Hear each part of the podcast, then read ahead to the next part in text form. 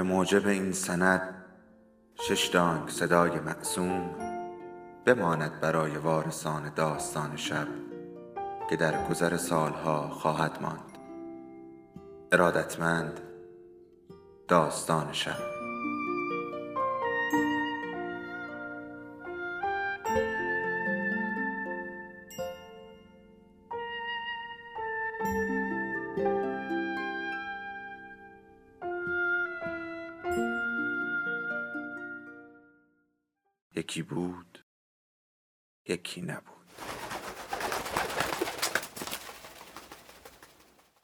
به نام خدا.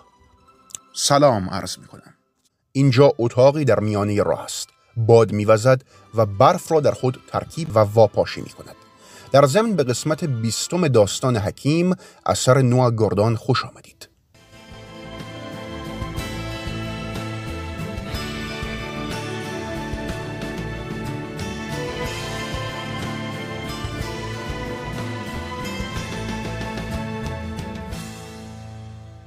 آن شب پسر روی نی دراز کشیده بود و گربش مانند شیر مقابل پایش نگهبانی می‌داد.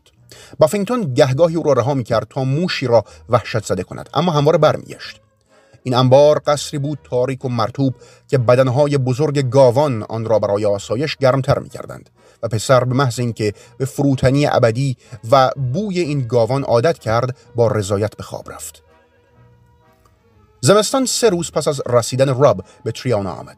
برف در درازای شب شروع به باریدن کرد و برای دو روز به طور متناوب جایگزین نوعی بوران و حرکت تکه های برف بزرگ مانند چربی شد که به قدری شناور بودند که مانند شیرینی به نظر می رسیدند. وقتی کار به پایان رسید یک بیل چوبی بزرگ به پسر دادند و با کلاه چرمی یهودیان که روی میخی در انبار پیدا کرد کمک کرد تا باریده ها را از جلوی همه درها پاک کنند بالای سرش کوههایی درخشنده در آفتاب سپید نما داشتند و تلاش در هوای سرد او را خوشبین می‌کرد. وقتی بیل زدن تمام شد کار دیگری نبود و او آزاد بود که به کتابخانه خود برود. ساختمان چارچوبه‌ای که سرما در آن میریخت و به طرز رقتآمیزی همراه آتشی ناپایدار با آن مبارزه می‌کرد که فراموش کردن روشن نگه داشتن آن برای مردم غیرعادی نبود. این باید حفظ می‌شد. یهودیان دور میزهای نابرابر می نشستند و ساعت به ساعت مطالعه می کردند. گاه به شدت به مباحثه و نزاع می پرداختند. زبان خود را لسان خاصی می نامیدند.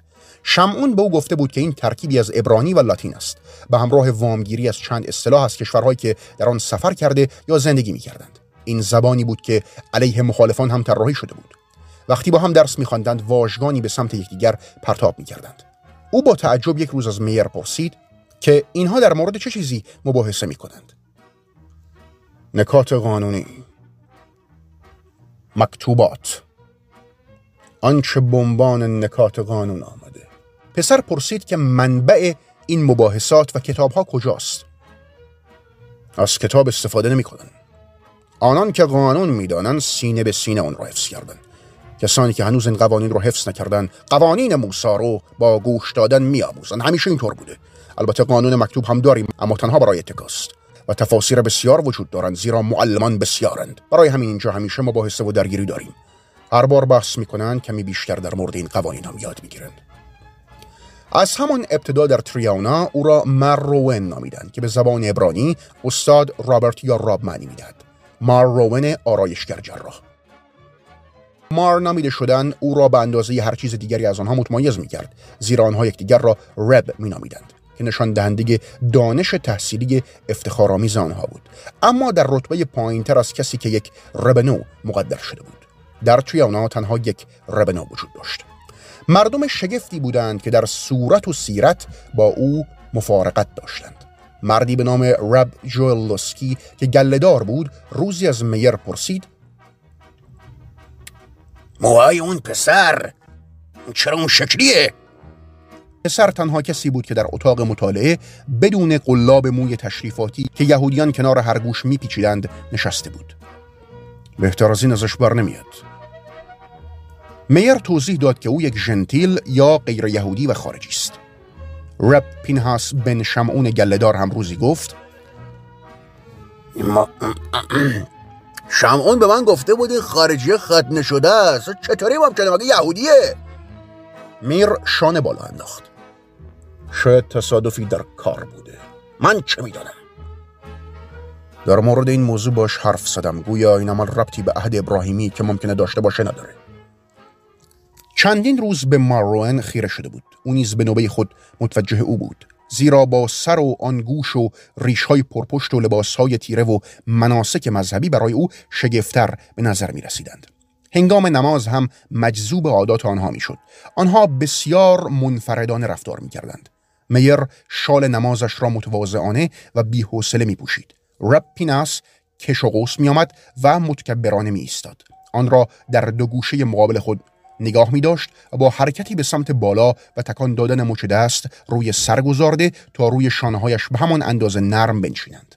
هنگامی که رب پیناس دعا آغاز می کرد با اضطرار میل خود برای عرضه داشتن ادعیه به درگاه خداوند متعال در دین یهود را ابراز می داشت و به عقب و جلو حرکت می کرد. میر هنگام خواندن نماز یهودیان به آرامی تکان می خورد.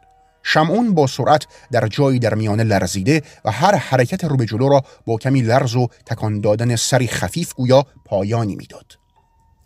پسر کتاب خود و یهودیان را مطالعه و هر روز به مدت سه تا شش ساعت بعد از نماز صبح آنان که آن را شهاریت میخواندند و سه ساعت پس از آمدن نماز مغرب به نام معاریو در اتاق مطالعه درگیر بود. زیرا بیشتر مردان یهود قبل و بعد از اتمام کار روزانه مطالعه می‌کردند.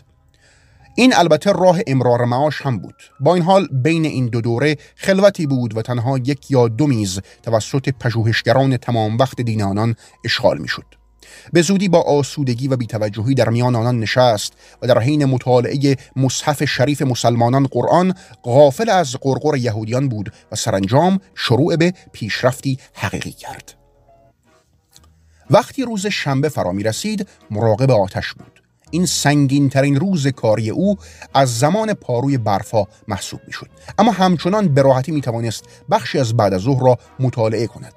دو روز بعد او به رب الیای نجار کمک کرد تا پایه های جدیدی را روی سندلی های چوبی بگذارد. سپس در حالی که پسر و نوه الیاهو در کارگاه ماستبندی مشغول بودند او هم مشغول دوشیدن شیران حیوانات شد. وقتی شیرها کامل در سطل ریخت روهل نوه الیاهو نفسی راحت کشید. چشمانش را باز کرد و به پسر خیره شد. او تنها در تاریکی انبار ایستاده بود و تکی پتو در دست داشت. به شدت بوی اسب می‌داد. پسر تلاش کرد تا بر دبیره یهودیان تسلط یابد. با آن صدای عجیب و پیچیدهش زمان زیادی از او گرفته بود. به ویژه زمانی که چنین تلاشی برای یادگیری زبان فارسی هم مزید می‌شد. مردمان یهود اهل هرز بستن هم بودند. در یک سوم بالای دیرک سمت راست هر سردر خانه این قوم لوله چوبی کوچکی به نام مزازا میخوب می‌شد. شمعون می‌گفت که هر لوله حاوی پوسته نورد شده است. در جلوی آن با حروف مربع آشوری 22 سطر از سفر تصنیح از مصحف یهود حک شده بود و در پشت آن واژه شدای نام یهودی خداوند بود.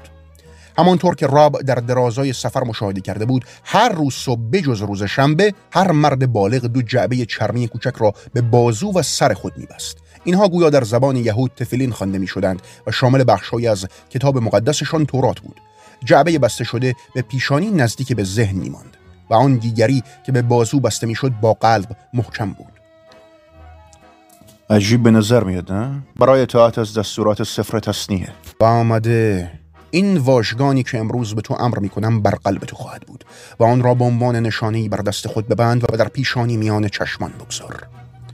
مشکل این بود که پسر نمی‌توانست به سادگی با تماشای اینکه چگونه یهودیان مثلا تفلین میپوشند بداند مفهوم آنها چیست. او همچنین قادر نبود از شمعون بخواهد به او نشان دهد زیرا برای یک مسیحی عجیب بود که بخواهد یک آین عبادت دین یهود را به او آموزش دهند. او می توانست بشمارد که ده حلقه از چرم را دور بازوانشان پیچیدند. اما کاری که با دست دیگر انجام می‌دادند پیچیده تر بود زیرا نوار چرمی میان انگشتان به روش های خاصی که او نمی توانست تشخیص دهد پیچیده می‌شد. با این حال این یهودیان در آن زمان معلمانی بالفطره بودند و او هر روز چیز جدیدی از آنها میآموخت. در مکتب کلیسای سمبوتولوف کشیشان به او آموخته بودند که خدای کتاب مقدس در عهد قدیم گویا با نام یهوه خوانده می شده اما وقتی به این نام اشاره کرد میر سرش را تکان داد. و بدانید که خداوند خدای ما که نام او متبارک باشد هفت نام دارد. این مقدسترین آن نام ها بماند. با تکه زغال از شومینه روی زمین نوشت و واژه را هم به فارسی و هم به زبان خود ترسیم کرد. یهوه هرگز به زبان نیاید آنچنان که باید زیرا ذات او غیر قابل به بیان است. این گونه و شما مسیحیان هم اون رو اشتباه تلفظ و هم فهم می کنید سر تایید کرد. شبها روی تختش که از کاه بود واژگان و آداب و رسوم و مناسک را مرور می کرد و قبل از اینکه خواب او را در خود مستقرق سازد عباراتی قطعی از یک بخش اشارهی تلفظی وجدی در چهره در هنگام نماز آنان و تمامی اینها را ثبت می کرد چیزهایی در ذهن او برابر روزی که به آنها احتیاج می شود میر در حالی که اخم کرده بود به او گفت بیا پسر بیا. مهمی رو باید به تو بگم. باید از نوه ربنو به شدت دوری بکنی. پسر گفت هیچ حشر و نشری با او نداشته است.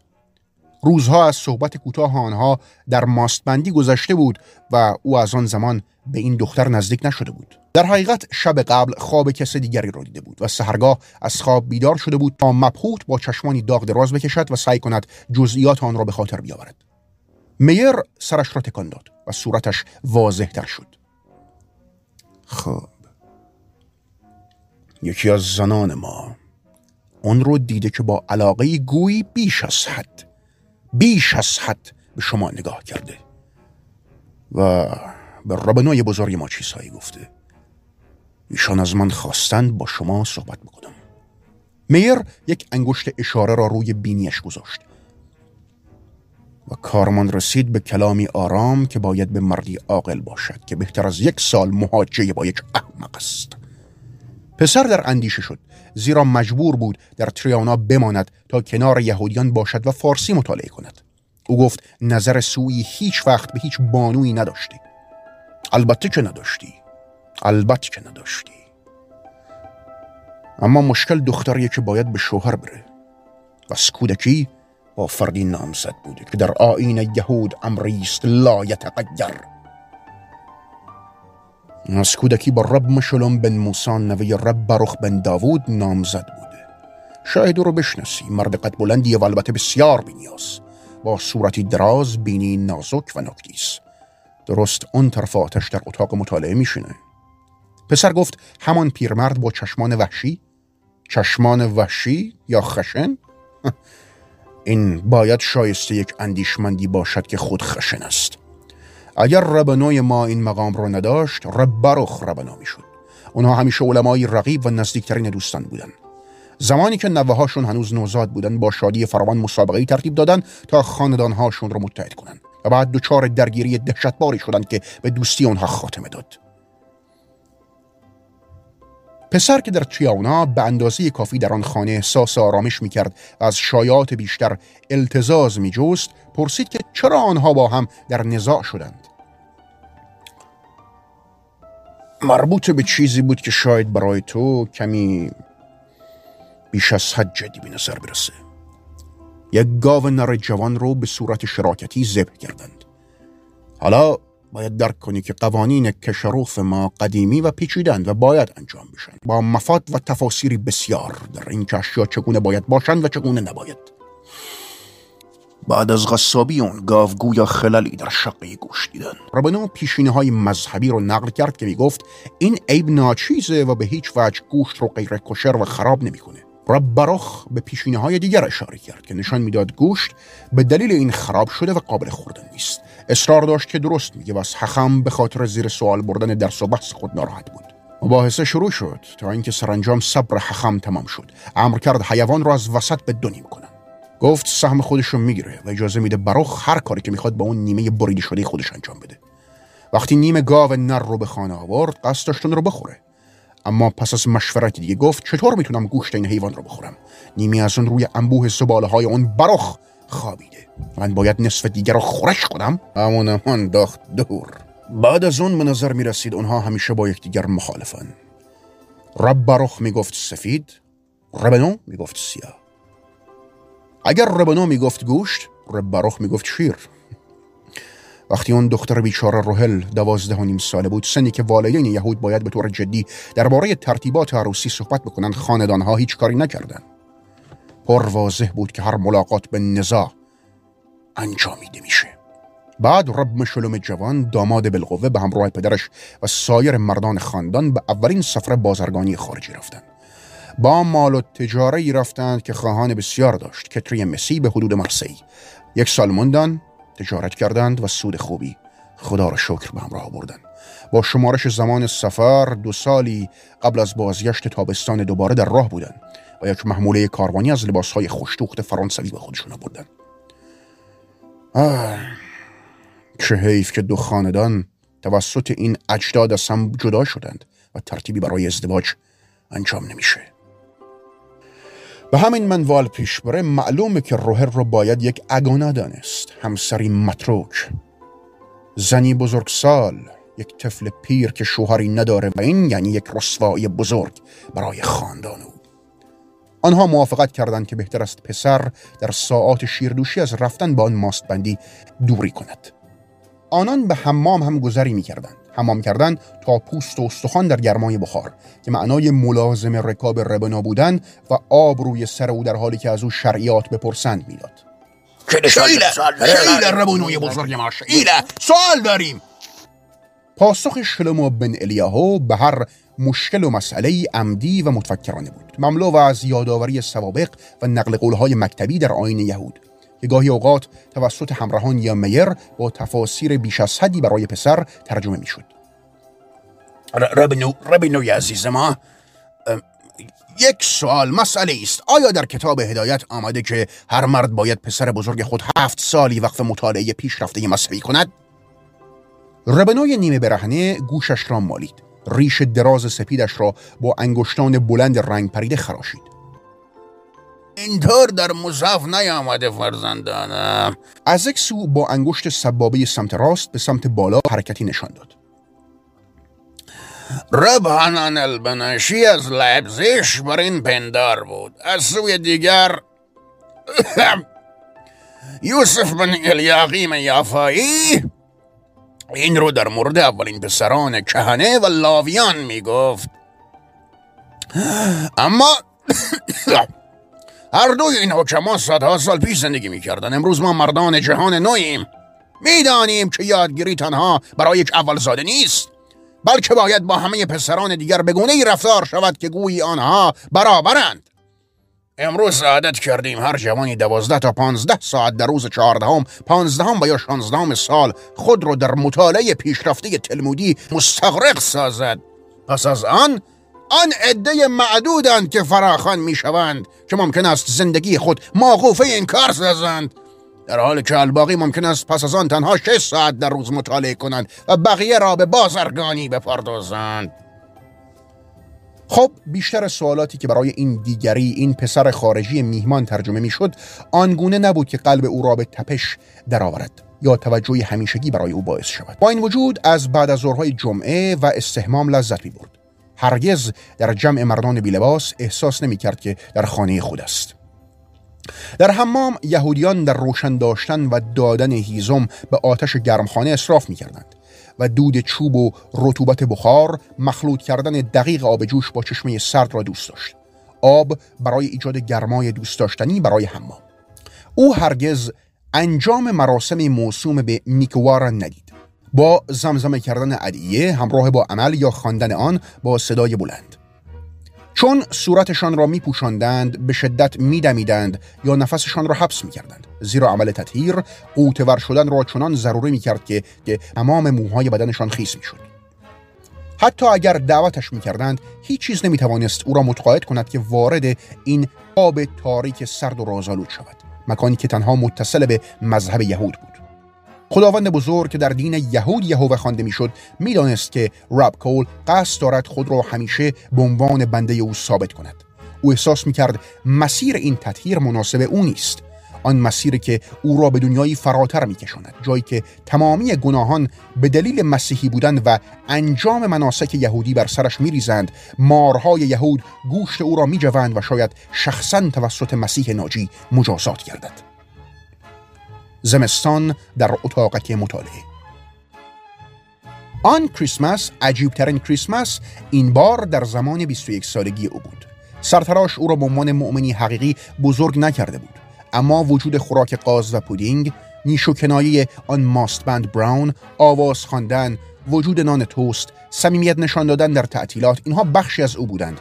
و امسال او احساس تنهایی کم و خمیازه و خستگی بیشتر می‌کرد یهودیان در آن روز او را ز سر پستی نادیده نگرفتند. عید عیسی مسیح که درود خداوند بر او باد در دنیای یهودیان معنایی نداشت. بدون شک پسر می توانست راه خود را در این عید به کلیسایی پیدا کند اما این کار را نکرد.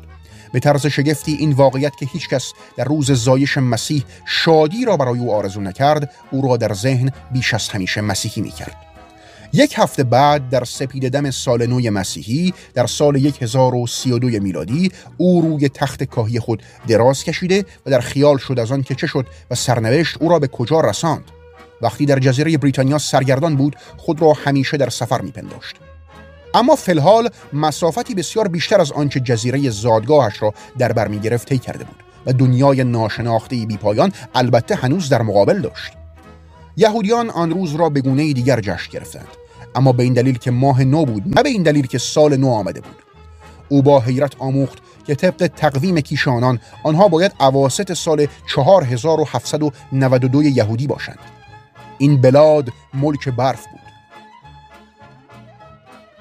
او از هر برفی استقبال می‌کرد و به زودی این واقعیت را پذیرفت که بعد از هر طوفان مسیحی بزرگ با بیل چوبی کار چندین کارگر معمولی را انجام می‌دهد. این تنها فعالیت بدنی راب بود. وقتی برف نمی‌زد پارسی یاد می‌گرفت. آنقدر پیشرفته که اکنون می‌توانست به زبان فارسی آهسته فکر کند. تعدادی از یهودیان تریانا گویی به حدود ایران رفته بودند و با هر کسی که می‌توانست دمی همراه شود پارسی صحبت می‌کرد. او با عصبانیت از معلم خود می‌پرسید که لهجهش چطور شده؟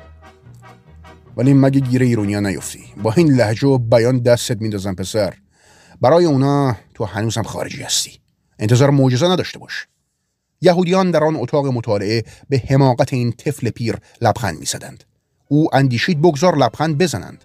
او برای آنها موضوع جالب تری پیدا کرد. برای مثال به سرعت متوجه شد که میر و گروهش تنها غریبه های موجود در تریانا نیستند. بسیاری از همراهان در اتاق مطالعه مسافرانی بودند که انتظار سختی های زمستان بالکان را داشتند. در کمال شگفتی راب میر بو گفت که هیچ کدام از آنها بیش از یک سکه در درازای بیش از سه ماه غذا و سرپناه که میر آنها ارزانی داشته بود پرداخت نکرده است. این راه و روش ماست که تنها به مردمان یهود اجازه داد و ستد میان ملل به سهولت رو میده. پروازه این جهانی که ما در آن هستیم خود خطرناک است و سفر در اون چه دشوار. با این حال هر جامعه یهودی تجار خودش رو با سهولت جابجا می‌کنه. و در هر دهات یهود در هر سرزمینی اما از مسیحی باشه یا مسلمان مسافر یهود رو یهودیان میپذیرند و به او قضا و نوشاک میدن.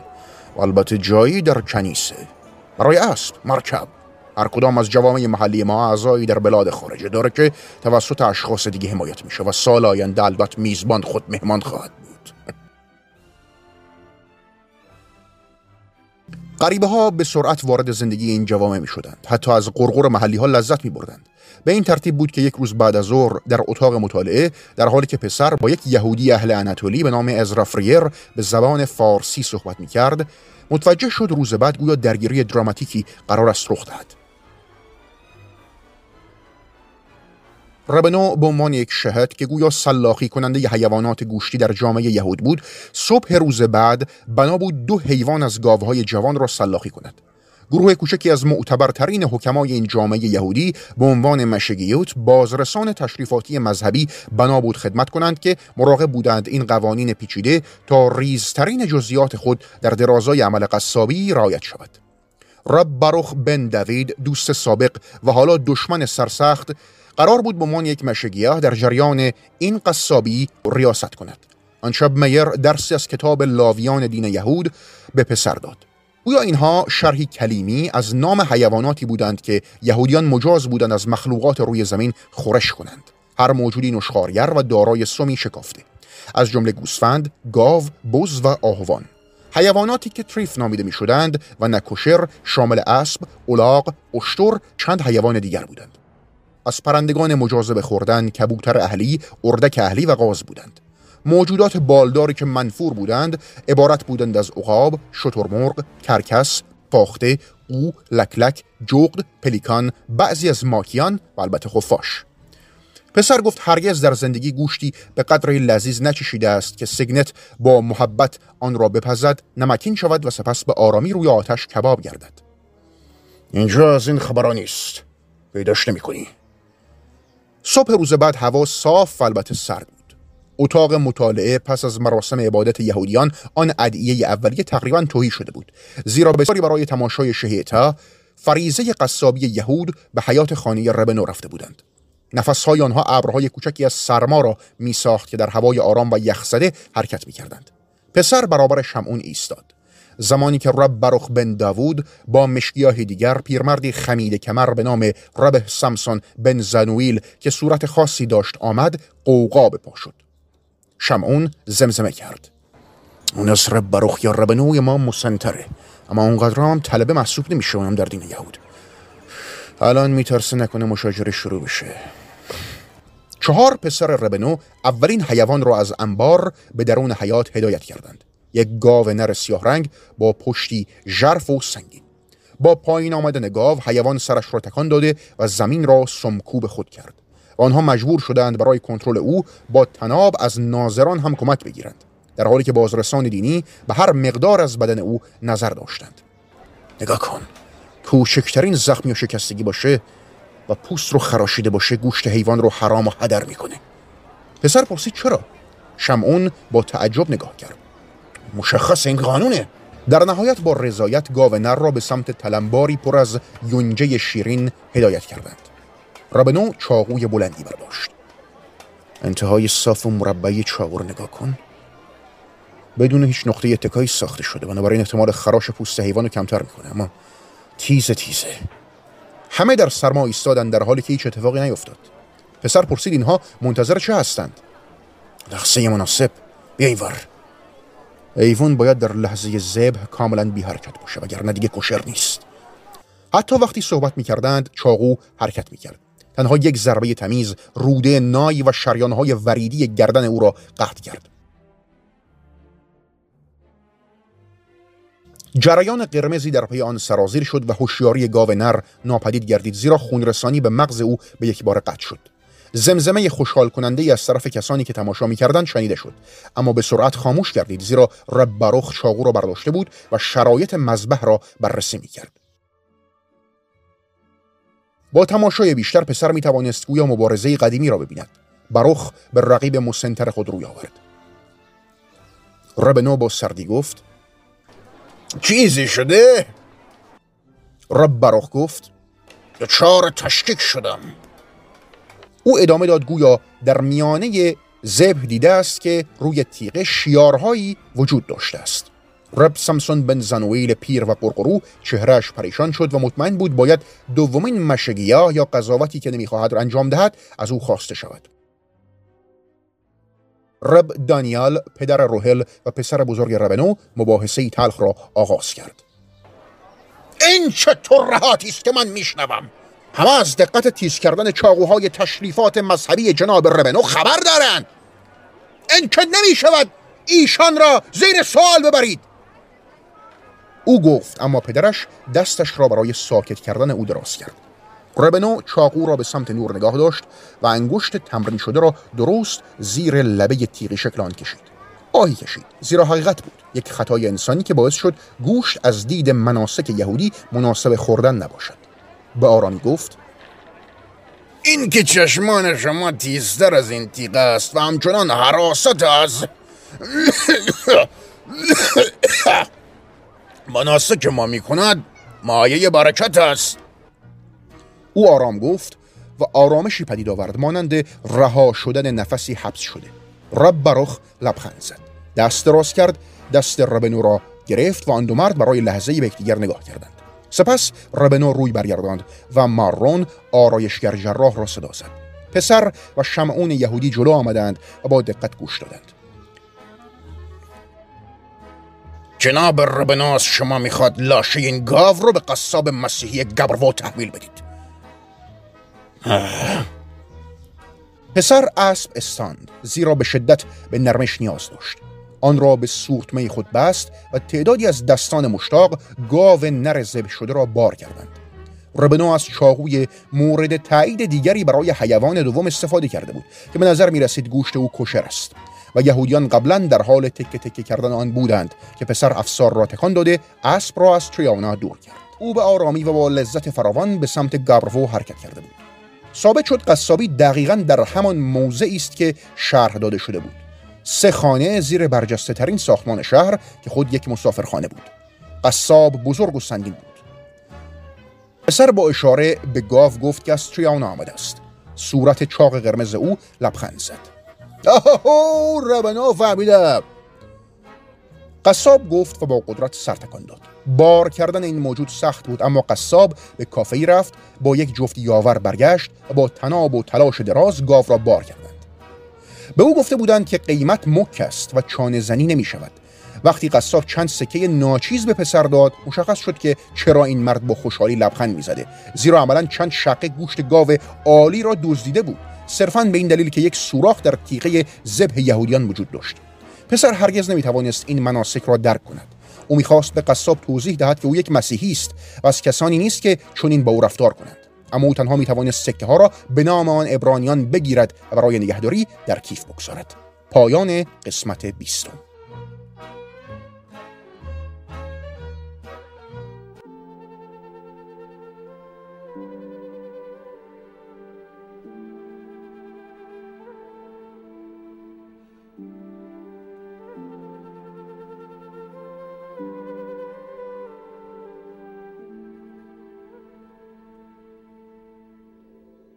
داستان شب بهانه است.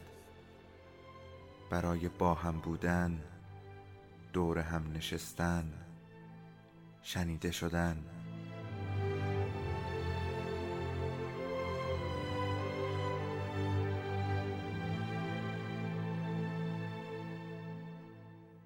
صدای افسانه ها رو میشنویم.